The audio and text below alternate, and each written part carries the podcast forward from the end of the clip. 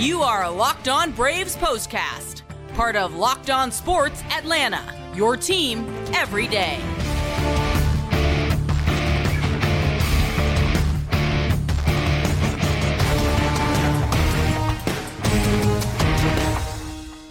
And hello and welcome into the Braves postcast, part of Locked On Sports Atlanta. Grant McAuley, Jake Mastroianni with you after a very late night for those of us out on this side of the country.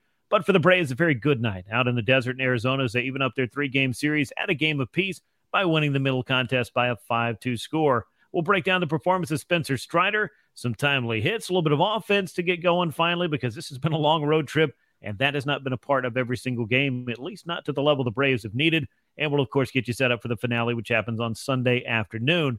Before we get started with any and all of that, I want to remind you to subscribe to Locked On Sports Atlanta right here on YouTube and make sure that you click the bell to get notified every time we drop a new episode. Well, Jake, we have got ourselves a pretty good ball game to talk about tonight. As you can see, the final score there, five to two. The Braves pick up a win. That's a crooked number that's on the board and one that is a little bit bigger than the Braves have been accustomed to seeing on their trip out to the westernmost parts of the country. Yeah, you're going to stay up this late. You obviously want to try and get a win and obviously try to even up this series as well. But I thought it was one of the better played games the Braves have played in a, long time. So that's very encouraging to see.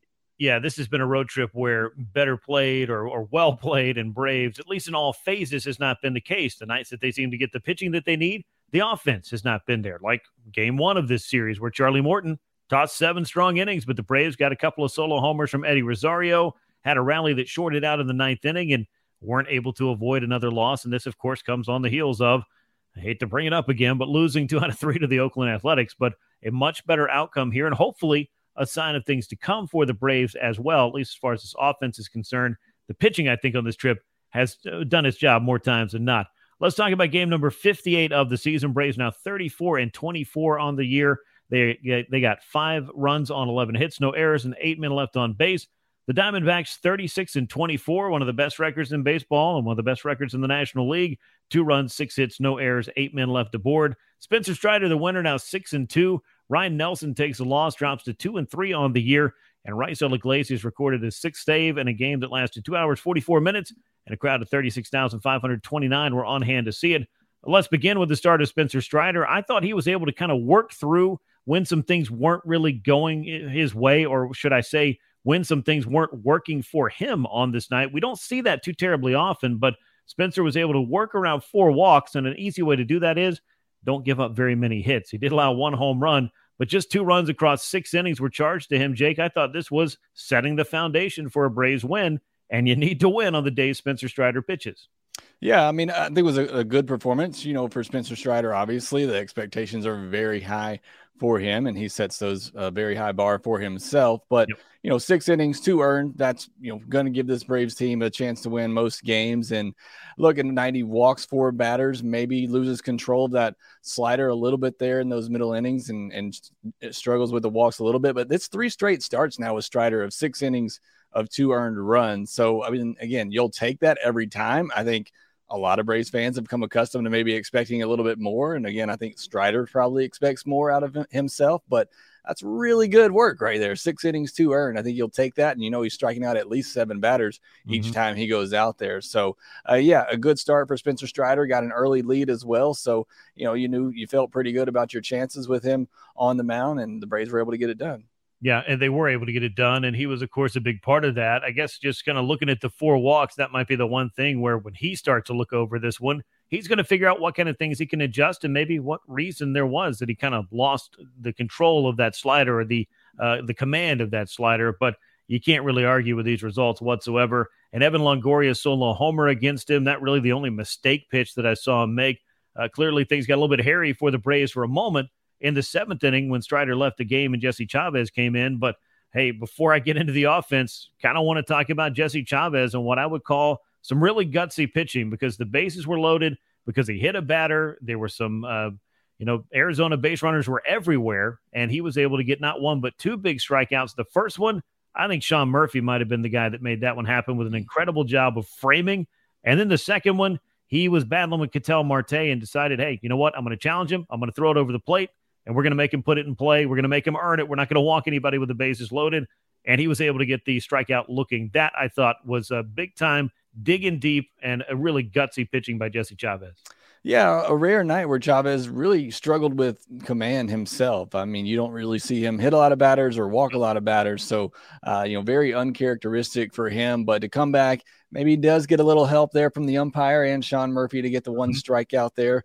Um, and then also got a little, maybe a little help against Marte as well. But still, he made the pitches in big spots and was able to, to get out of it. And you saw the emotion from him. And I like what Peter Moylan said. I think it was more so just frustration because he knows that's not, you know, he doesn't walk a lot of batters. That's not something that's really part of, of his MO when he goes out there. You're normally going to get a guy who th- throws strikes. So, uh, again, I'm sure he was pretty frustrated with himself on this night, hitting batters, walking batters, falling behind in counts, but in the end comes through, gets out of the jam. And what was really, you know, the only time you felt like uh, the Braves might blow this one in that inning, he gets out of it and then pretty safe the rest of the way. Yeah, and the road trip is kind of giving you that kind of feeling of dread. And, and there were times in the month of May, let's be honest, where the Braves were kind of battling in some games where things just seemed to be harder than they needed to be, even on nights that you won. This one, things were able to settle down about as quick as it started to kind of get out of hand. And Jesse Chavez was a big reason why. Nick Anderson tossed the eighth, Raisel Iglesias the ninth, both of those scoreless frames as the Braves were able to close out a 5 2 win.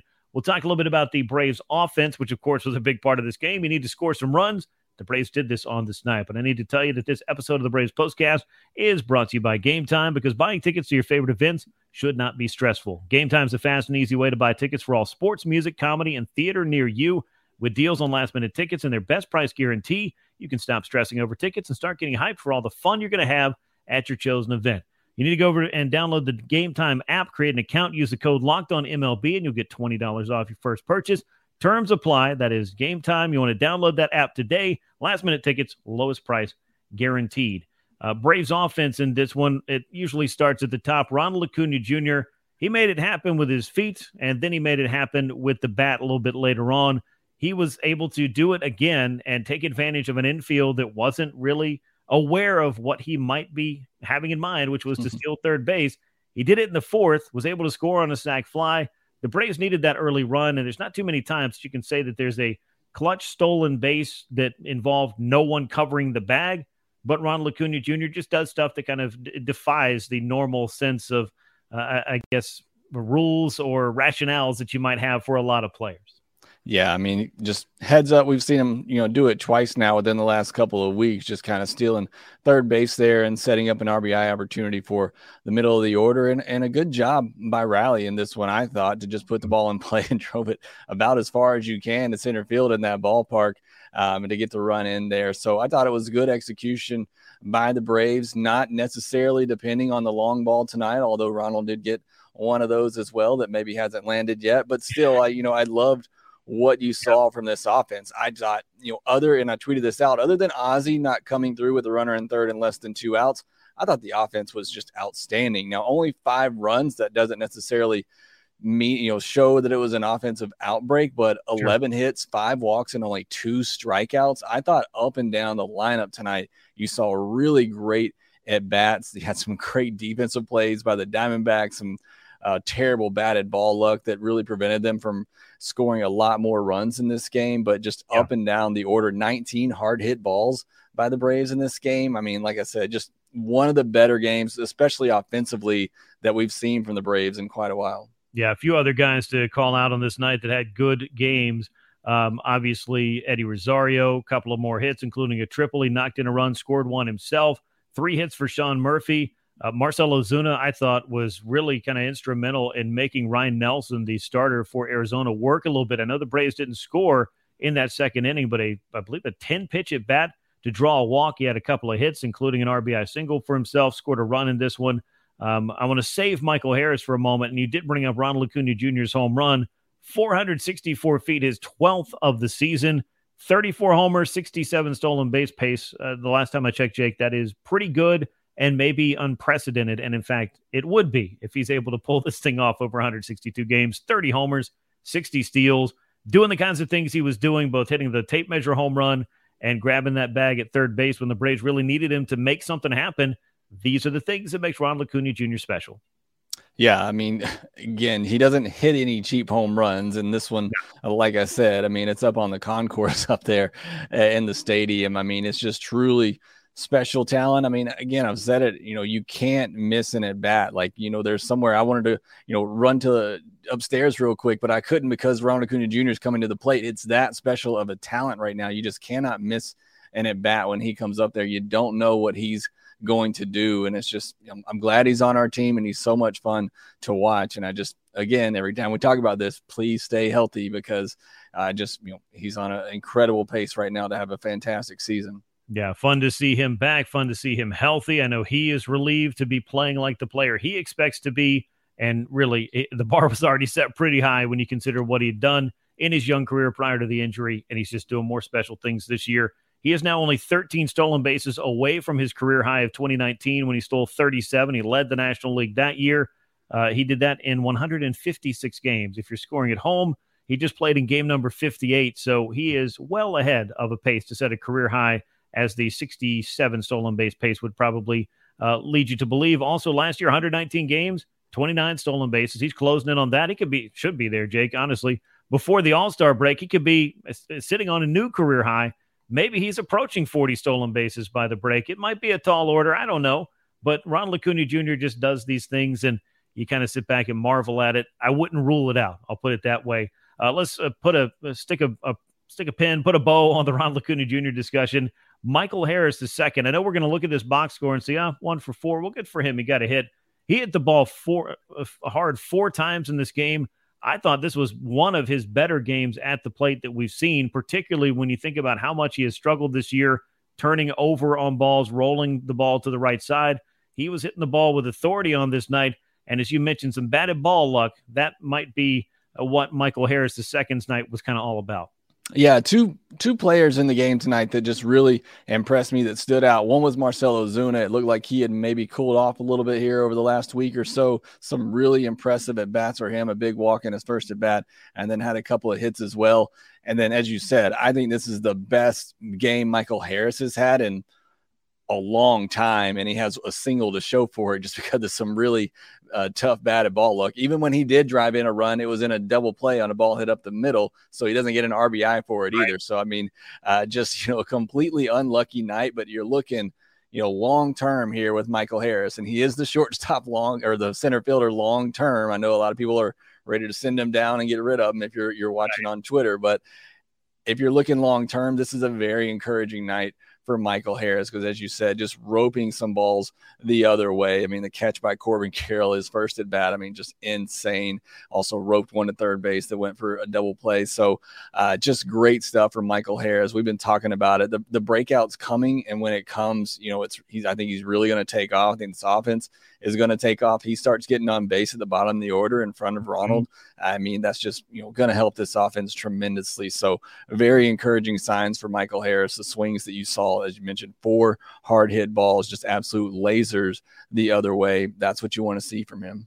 Yeah, most definitely. This was the kind of night that you do want to see from Michael, and you want to see this night kind of on repeat because hitting the ball hard, especially up the middle and to the left side, those are the things that he's been working so hard to make those changes show up in games. And I feel like they have been, at least on this road trip. There were a few balls in Oakland as well. I felt like that you know, he was, you know, swinging the ball, uh, hitting the ball the way that he needs to, doing the swings that he needs, uh, and making those changes that he needed to over the course of that homestand.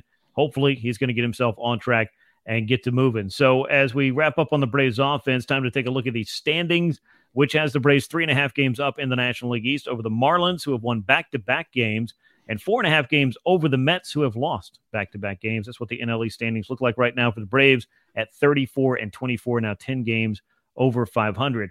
Let's talk a little bit about Sunday's game, which we'll see Michael Soroka back on the mound for the Braves. His second start since coming back after his long odyssey, injuries that kept him, uh, you know, down and out of this Atlanta rotation for so long. We got to see him pitch on Monday in Oakland. He'll go at it on Sunday against a Cy Young contender in Zac Gallen. I thought we might get lucky. The Braves might miss him in this trip, and in fact, it was my bad math and not Zac Gallen's uh, uh, starting assignment calendar that lined up the way that it needed to or didn't, as the case may be. Gallen seven and two this year. Soroka took a loss in his only start of the season.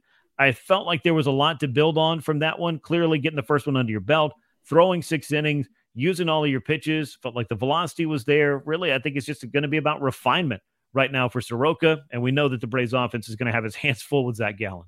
Yeah, it's going to be a tough one for sure going up against Zac Gallen, but I, I, can't wait to watch Michael Soroka pitch again. Like we said last time out, I was very encouraged about what I saw from him, just the movement on the pitches, on his pitches, and I just think he'll, you know, continue to get better. But should be a good game. Hopefully, the Braves can take the series, be a big series win on the road against one of the hottest teams in all of baseball right now if they can get it done. So glad that they were able to get the one on Saturday, at least even things up. Now they got an opportunity to win the series, but it'll be a tough challenge. Zac Gallen, uh, again, has been unbelievable. This Braves offense, you know, very encouraging what we saw on Saturday. Can they back that up against one of the best pitchers in all of baseball on Sunday? Uh, that'll be something to watch for. And then again, just Michael Soroka continuing that comeback. Does he continue to get a little bit sharper every time out? Certainly hope so. Certainly uh, think so, and know he can do it. So looking forward to seeing it. We will see Michael Soroka pitch on Sunday. It is a 4:10 first pitch Eastern time as they are still out in the desert. Braves and Diamondbacks wrapping up game three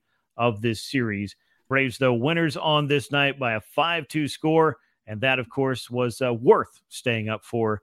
He is Jake Mastroianni. I'm Grant McAuley. We appreciate you joining us. And of course, make sure you subscribe to Locked On Sports Atlanta right here on YouTube. Click the bell to get notified every time we drop a new episode and subscribe to Locked On Braves wherever you get your podcast. A late night win for the Braves as far as all of us staying up here on the eastern side of things, but worth it. And Atlanta has a chance to finish his road trip at 500. All they got to do is win a series against the Arizona Diamondbacks, which is going to be a tough one on Sunday as Michael Soroka goes to the mound for the second time since making his comeback. That'll wrap us up here on the Braves Postcast. For Jake Mastroianni, I'm Grant McAuley. We will catch you next time. And until then, so long. Hey, this is Stacey Gotsulias. DC Lundberg. Ryan Finkelstein. Taylor Blake Ward. Host of Locked On Yankees. Locked On Mariners. Locked On Mets. Locked On Angels. And you're listening to Locked On Braves. Locked On Braves. Locked On Braves. Part of the Locked On Podcast Network.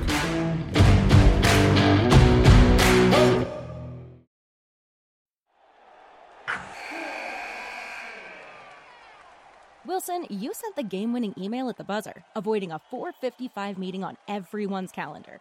How did you do it? I got a huge assist from Grammarly, an AI writing partner that helped me make my point. 96% of Grammarly users say that it helps them craft more impactful writing. Would you agree?